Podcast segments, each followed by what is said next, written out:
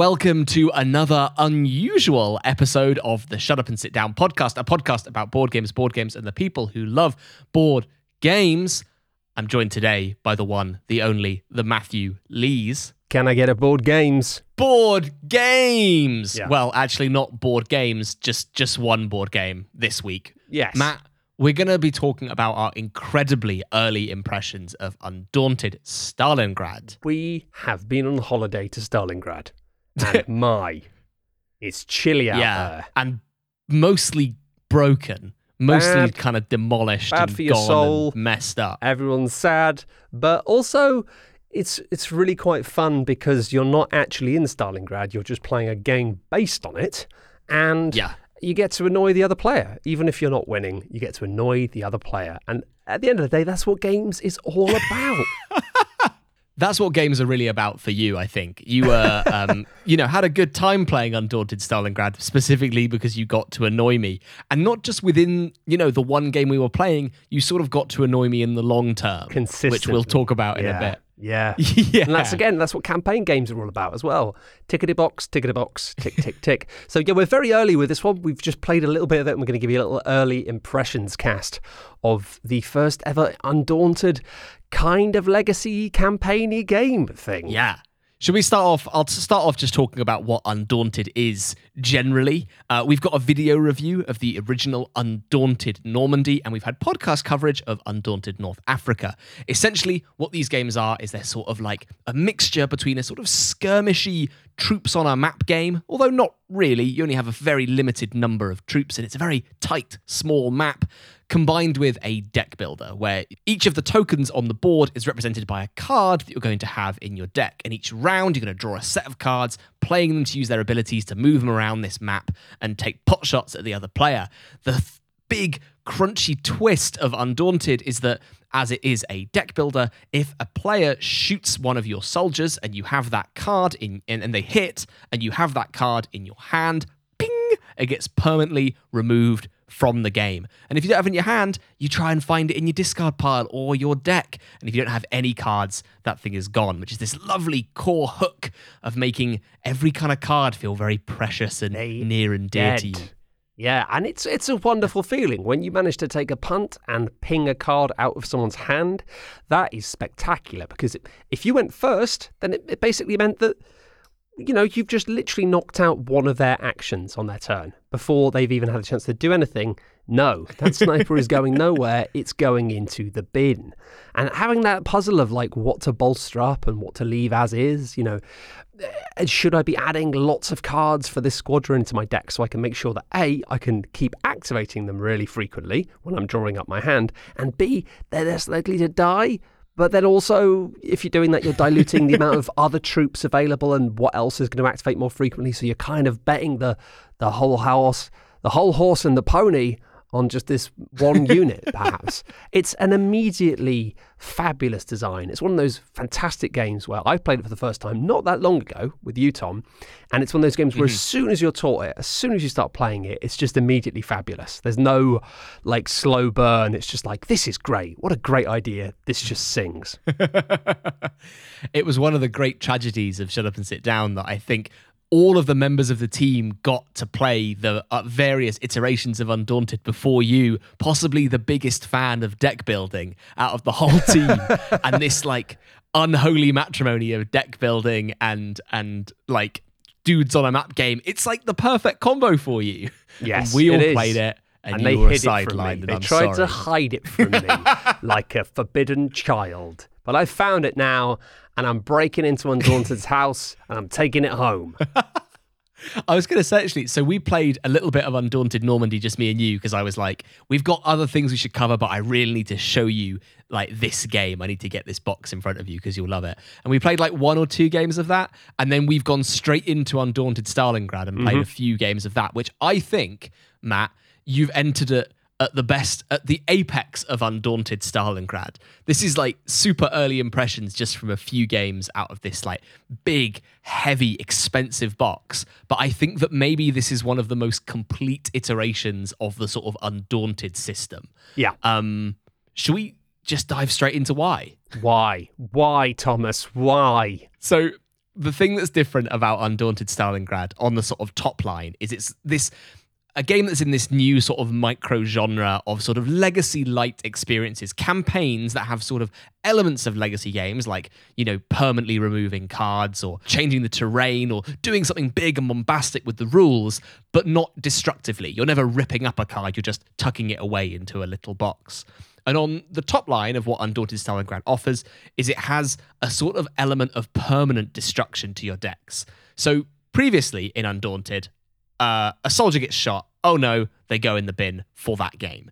In Undaunted Stalingrad, the thing that makes it kind of sing is that because you're part of this ongoing, continuous campaign, when a troop gets shot out of your hand or deck or wherever and goes in the bin, that troop has a chance to die permanently. You never have access to that card ever again. And to offset this, you'll take cards from the reserves, cards that are sort of wounded or battered troops that have come in to replace your sort of skilled, trained soldiers, which means over the course of multiple games, you have, well, both players are going to have decks that get gradually more tattered, but also gradually more theirs because they sort of carry the weight of this campaign that you've been playing through and they've all got names. Each of these characters, whether they are a you know a fresh good troop or one of the slightly odd shaped reserves, uh, have individual names, and you will not know most of their names, and that's fine because that's how it works. unfortunately, you'll have a couple of favourites, but the rest of them. They'll just yep. die, and you won't even remember who they were because that's war.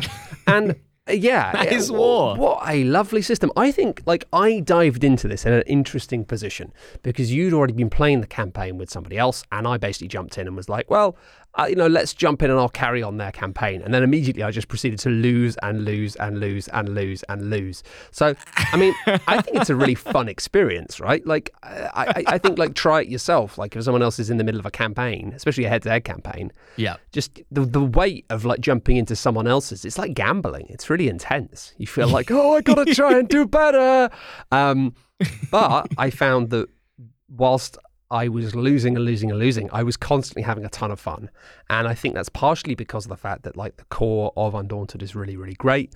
And I had mm-hmm. fun playing the original, like Normandy, and losing. But in this, it's even better because the criteria of what you're trying to achieve, you have that kind of like overarching meta game around the individual scenarios. You've got like, yes, I want to try and win this scenario, but also if I'm not going to, then I'm really going to go ham hog for just shooting as many people as I possibly can because that's going to mean that more of them will die, and then you know the enemies. um, troops are just going to be getting worse as the game goes on. They're going to have fewer yep. cards to pick from, or the cards they're going to have to pick from are going to have fewer abilities, getting things crossed off. So it's like, well, that person can't do that anymore. Actually, um, especially as you know, you're also going to be getting these troops upgraded as you play through the game. You're going to have like you know a couple of people after each mission, maybe getting a little uh, shiny badge and a new ability and some better stats. And the problem is that these reserves can't get promotions, right? It's only the kind of the people who haven't been harrowed by the realities of war. So the more that you can be just generally pinging off their army and softening them all up, you're just lowering the cap of quality in a quite substantial way over a number of games. Yeah there was a, a really good moment in one of our games where I was sort of on not on the cusp of winning, but I could see there was a way that I could sort of pivot to, to, to, sort of securing a win, but it would involve putting all of my troops in a really dangerous position. And I did win that scenario. I just scraped by, but it was such a you have won, but at what cost moment?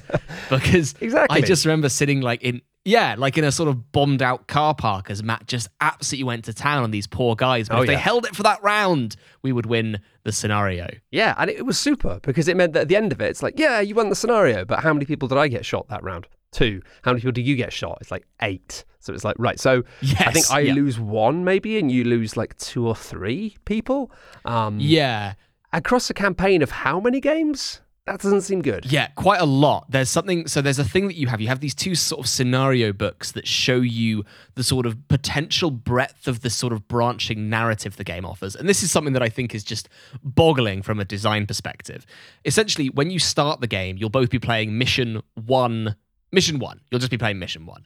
Depending on who wins, the Russians or the Germans, you'll go to scenario two, A or B. But then that scenario can branch outwards further into three, A, B, C, and D, and so on and so forth. And it's sort of these choices fan out over the course of a campaign where you can go down all these different alternative histories depending on exactly what happens in each game and who wins and who loses. And then on top of that, sort of quite prescribed sort of narrative, so to speak, because you have these things that are definitely going to happen, you also have these internal narratives that you kind of come up with during a game where you have these, you know, very important troops dying, or as something that I thought was really special in our game, some of those troops really like proving their value. So Matt's deck had this one scout who had an incredibly high initiative value, Yeah. which is a sort of very crucial mechanic in Undaunted where you bid for initiative at the start of a round.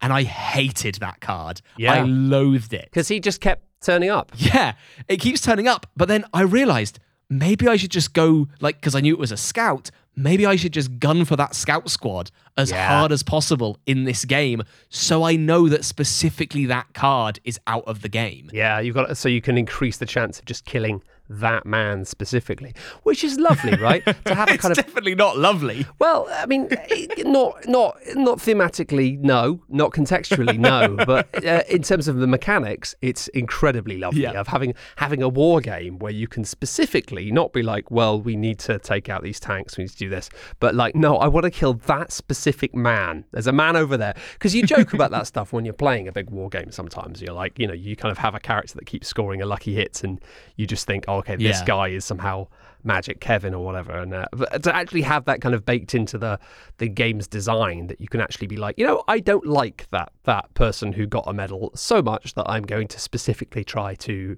eradicate them and only them. Like, you know, you can increase your odds of that happening quite substantially if you really want to, if you feel like that's going to be your objective for the mission.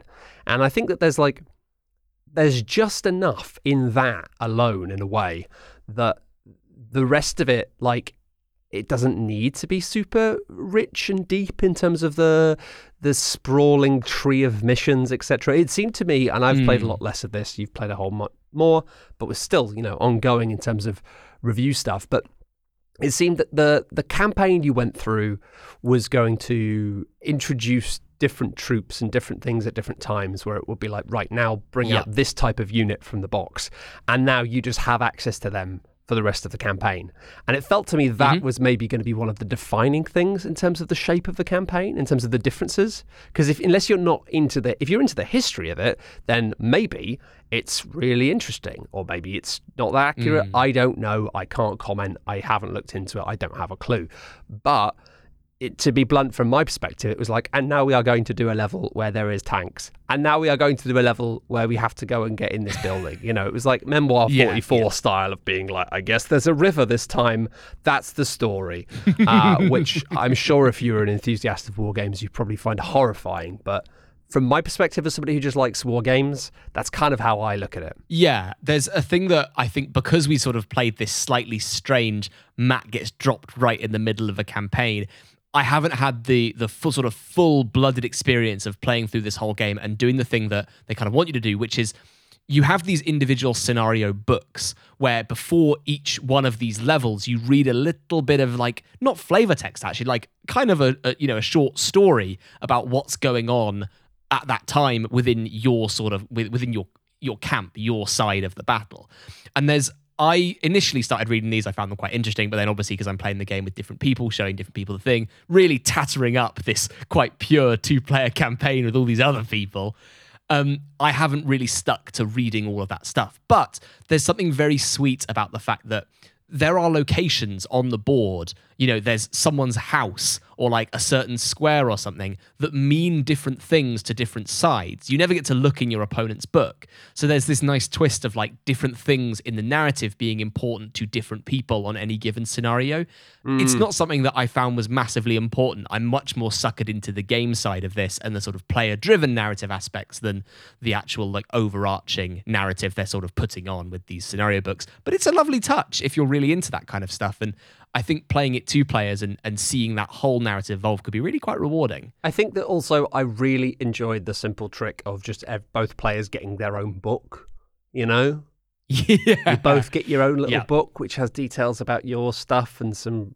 It had did it have rules for both players as well. As was it two little rule books? I cannot remember. No, just there's one central rule. There's only one rule book, but yeah, just just getting a little book, just being like, this is my little uh, Russian book. That's your little Nazi book. You're not allowed to look in my book. ha ha ha. Um, it's a treat. It's a treat. Even if there's nothing particularly salacious or interesting in there, it just feels like you've got secrets, which is great, great fun. Yeah. I, I really enjoyed as well the fact that, you know, the the different uh, tiles that you were playing on these missions were just like this made up this one big map of Stalingrad and the the idea that like you know Oh yeah. you were just moving around and each time you were building like a snapshot of part of this bigger map and sometimes you'd be like oh we're back over here and there were two things about that that I really liked First of all, it meant that setting up the levels, setting up the missions wasn't that hard because you didn't have to just hodgepodge together a random selection of things. It was like, you know, it was basically not quite a grid, but basically a grid, you know, of being like, well, it's this Mm. number, then this number. Very easy to just quickly, rapidly set up a level.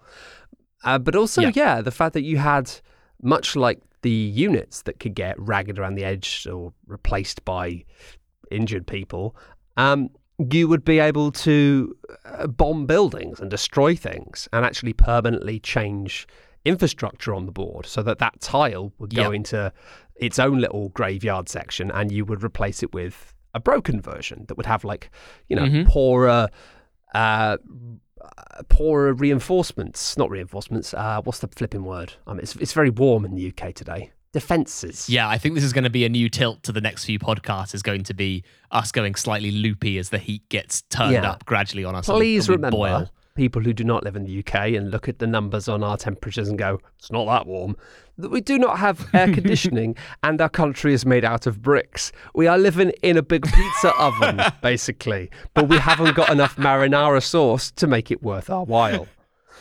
to make it fun. To make it fun or I mean, you know- tomatoey or delicious. There's no umami in our hell, okay? So just just give us a break and we'll try to be good. I like that brief weather aside. We should have that in every podcast. So we are gradually uh, destroying a city partially sometimes for tactical reasons. We are uh, shooting at each other with weapons repeatedly with the hope of, of, of getting rid of specific characters that we don't like, or just with the hope of just having the other team being weaker as they go. And I mean, what else builds up the, the early shape of this? I must say, the one thing I'll mention that I really did enjoy was actually less about the personalization element of it. And I, I you know, it's funny you talking about the um, the significance of different spaces on the board, perhaps having Mm. different significance to both players, because I didn't look into those books enough to really work out whether or not that was something that would have affected me. But I did find that the, the, the map like tiles were a little perhaps drab and similar. And I'm sure that that's probably to give it a, a- sense of realism because I, I bet that A an suitably awful lot, Stalingrad Yeah. vibe. I bet that a lot of Stalingrad at this time was was pretty drab and similar. So fair enough, but I I didn't felt feel the character of moving around between places. It didn't I didn't get the sense of us being in one place, even though I knew that Yeah, technically yeah. that was true. And I also, you know, I didn't get that attached to any of the individual characters, but again, I did jump in in the middle as a passenger of the game, so it's not really a fair assessment. But I did really enjoy the way that it affected the shape of your platoons, the shape of your groups, right? Because it meant that then Mm. you had this situation where at the setup of a map, a scenario, you'd be like, okay, squadron A is going to be here, squadron B is going to be here. And often these were set up in really interesting ways. So you're like, right, well, squadron B is right at the front line already, squadron A, right at the back. So you kind of think, I'm going to have to push in with squadron B.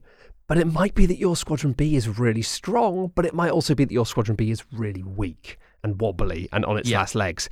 And that I found really fascinating of being like, oh, I really don't want to have to rely on this squadron of people. Like my engineer uh, group was amazing. I had all these crack engineers who were just turning up and blowing up tanks and destroying buildings like it was absolutely the easiest thing they'd ever done in their life. But you expected me to, to get turn up with some soldiers and some rifles, and it was like, oh, I'm in a lot of trouble. I don't want to do that. Um, and having that back and forth of having that understanding of the other army's weaknesses, um, I thought was really quite fabulous and really added a wrinkle to things Yeah. that I liked a lot. And there's also something really nice about at the start of the game, you'll build your what they refer to as your baseline deck, which is basically one of all of the basic cards that are currently present on the map. One rifleman and one scout or whatever you might have. But you do get to choose which of those cards enters your deck. So, like you say, if your squad B is right up against the enemy front line and they're probably going to take some pretty heavy fire, do you want to put your best guy in that squad? Because he mm. might just get shot. Or do you want to try and retreat and keep it all safe? Like there's a really nice just having those cards that mean a lot to you because they're upgraded or because they're wounded or because they're the only one of that kind that you have left completely changes how combat feels in this game how much impact it has when someone makes that sort of that decision that is critical to Undaunted, which is I'm going to shoot your unit, I'm probably going to hit, and I'm hoping you have it in your hand. The the the level of like, oh god, you can feel when someone takes a crucial card out of your hand at a crucial moment. I just think that legacy aspect or, or the legacy light campaign aspect supports that core of Undaunted so well. It's such a good marrying of of what was already there in terms of the theme with sort of this new element. It, it's, it's, really the, lovely. It's one of the the, um, the best marriages I've uh, I've ever been a part of. This is going to be quite a short podcast, I think, really, because I think it's just us saying Undaunted Stalingrad is really rather good. And we can't get too into what's in this box because there are some little surprises and stuff that people won't want spoiled down mm-hmm. the line. There's certainly some like there was a cool little twists that happened in one of our scenarios that kind of permanently altered both of our decks in a way that's really interesting. Mm. There are a mm. few new mechanics that are brought in from sort of other undaunted boxes. But I just think like there's this bottom line that I get from this, which is like it's the most it feels like a very definitive version of the undaunted system where rather than sort of tweaking and changing the core of the game and and, and sort of making it into this unrecognizable thing it's just sort of pasta machine extruding every impulse of the base game and turning it into this sort of rich experience of a thing. Turning it into rich tagliatelle. Yeah, it's. I, I, agree. I think it doesn't. You know, it doesn't feel like it relies on any gimmicks at all. Uh, which I think initially made me feel like my first impressions of it were maybe a little flat in a way because I was like, you know, sure, where's the pizzazz? Where's the kapow? Where's the big surprise? But actually, it's like, nah, it's just really solid, just a really solid campaign game. uh, and that's yeah. enough. I mean, you can't be understated enough how wonderful that core mechanic of taking a shot, hitting a shot, and if they've got it in their hand, it pings into the graveyard. It is just, it's, yeah. it, it, imbues the game with a wonderful poker face system, basically. So, you know, yeah. of having that. And, you know, we talked about having to bid as well, having to bid to go first and not knowing if the other player is going to be like trying to mm. really go high with their bid. And I mean, sometimes you're wasting like a tremendously powerful card and then they go slightly higher than you and you've just wasted that card. You can't spend that. And they're still going first. But on the times when you think, you know what, screw it, I could really use with using this very powerful card, but I need to go first because you've just got that. There's a twinkle in the other player's eye, and you think that this is the turn, isn't it? This is the turn where they've just drawn all of those machine gunner cards, and they are going to absolutely shred my medics. And you know, and you go first, and you get the sniper, and you shoot the machine gunner. And they don't have any in their hand, and you're like, "What have you got in your hand then?" And you shoot someone else, and they haven't got their in hand. You're like, "Oh no, what have they got in their hand?" it is it's just super. It's a really, really yeah beautiful design. And uh, yeah, no, I'm I'm excited to play more of this game because it is it is hot. I mean, even the thing that I loved was when I had one mission where because I was fed up with losing, mildly fed up with losing, and thought, oh come on, I just want to get one little win for the Russians. I just sent in quite a lot of my best people basically. I just sent in a lot yeah. of people who'd had upgrades who were like promotions and stuff. And then I sent in a few people who didn't have promotions, but then unluckily they were the ones that got killed. And so at the end of it, it's like, right now yeah. I can promote some troops. I didn't have any troops to promote because all of the people I'd sent in were too experienced already. And it's like, ah, yeah. okay. And that yeah. reminded me of uh, XCOM. And so, yeah, I just say finally, yeah, if you're going to make another Undaunted game, then I would suggest Undaunted XCOM or Undaunted Fire Emblem. Those are my two suggestions. I will not be taking any further questions at this time. But if if ever a licensed game is a match made in heaven, then I think that uh, yeah. Undaunted XCOM it just like it just works as a campaign thing. I would I, I would I works. would sell out for Undaunted XCOM. I would shill for it so hard. If oh, someone yeah. made Undaunted XCOM, goodness, that would be incredible. It just That would be works. so good. It just just changed Would some someone of the play as the aliens? change some of the pictures. Of course they play as the aliens, Tom. Of course they would. Oh, that sounds so good. Just I mean, I mean, that in a I'm playing it in my mind right now, and I tell you what, it's great. It's really good, Tom. It's so good. I can't believe how good it is. Actually, I'm having so much fun.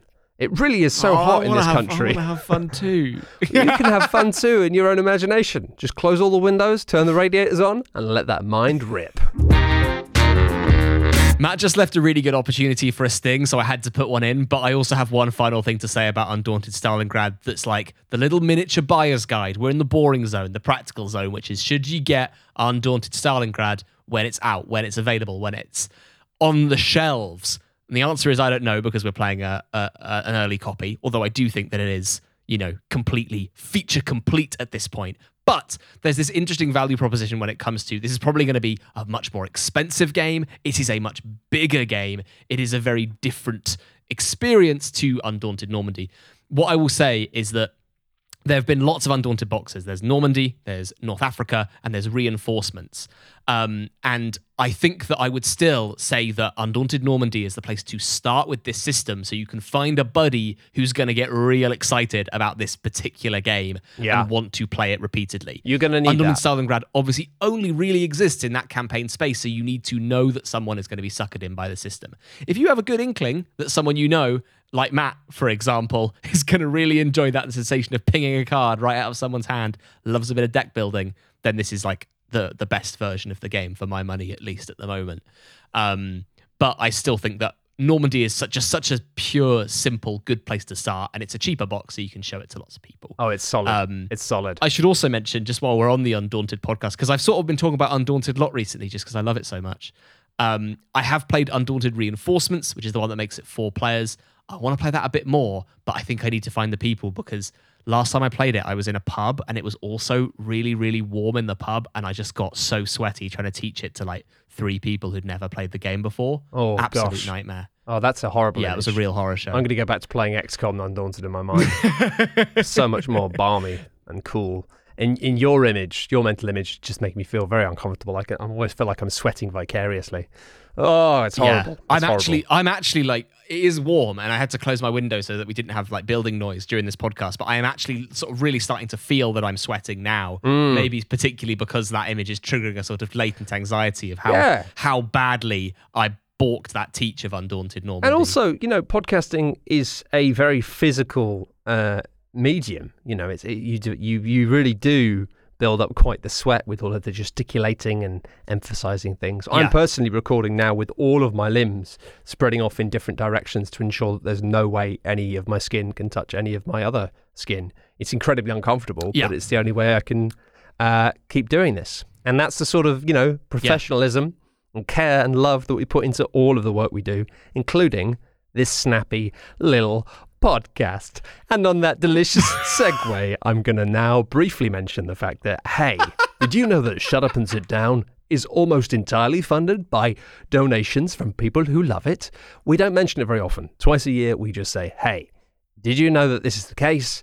If you did not know this is the case and you have some money and you have expendable money and you want to give us some, then hey, you can give us some money. If the idea seems incredibly stressful and you're stretched right now and having a tough time, that's fine. We get it. Don't worry about it. Just keep listening to our things and watching our things. We really appreciate it. But if you have got some cash knocking around and you love what we do and you want to see it continue and grow, then you can do so by going to shutupandsitdown.com forward slash donate or because people kept asking for it and we do listen to people, you can go to patreon.com forward slash shut up and sit down. We're on Patreon now. You can patronize us on there. And either way, you will get access to the lovely monthly newsletter, which we've kind of jazzed up a little bit in the past six months. I'm really happy with the new direction. Do you like it, Tom? I like Yeah. it.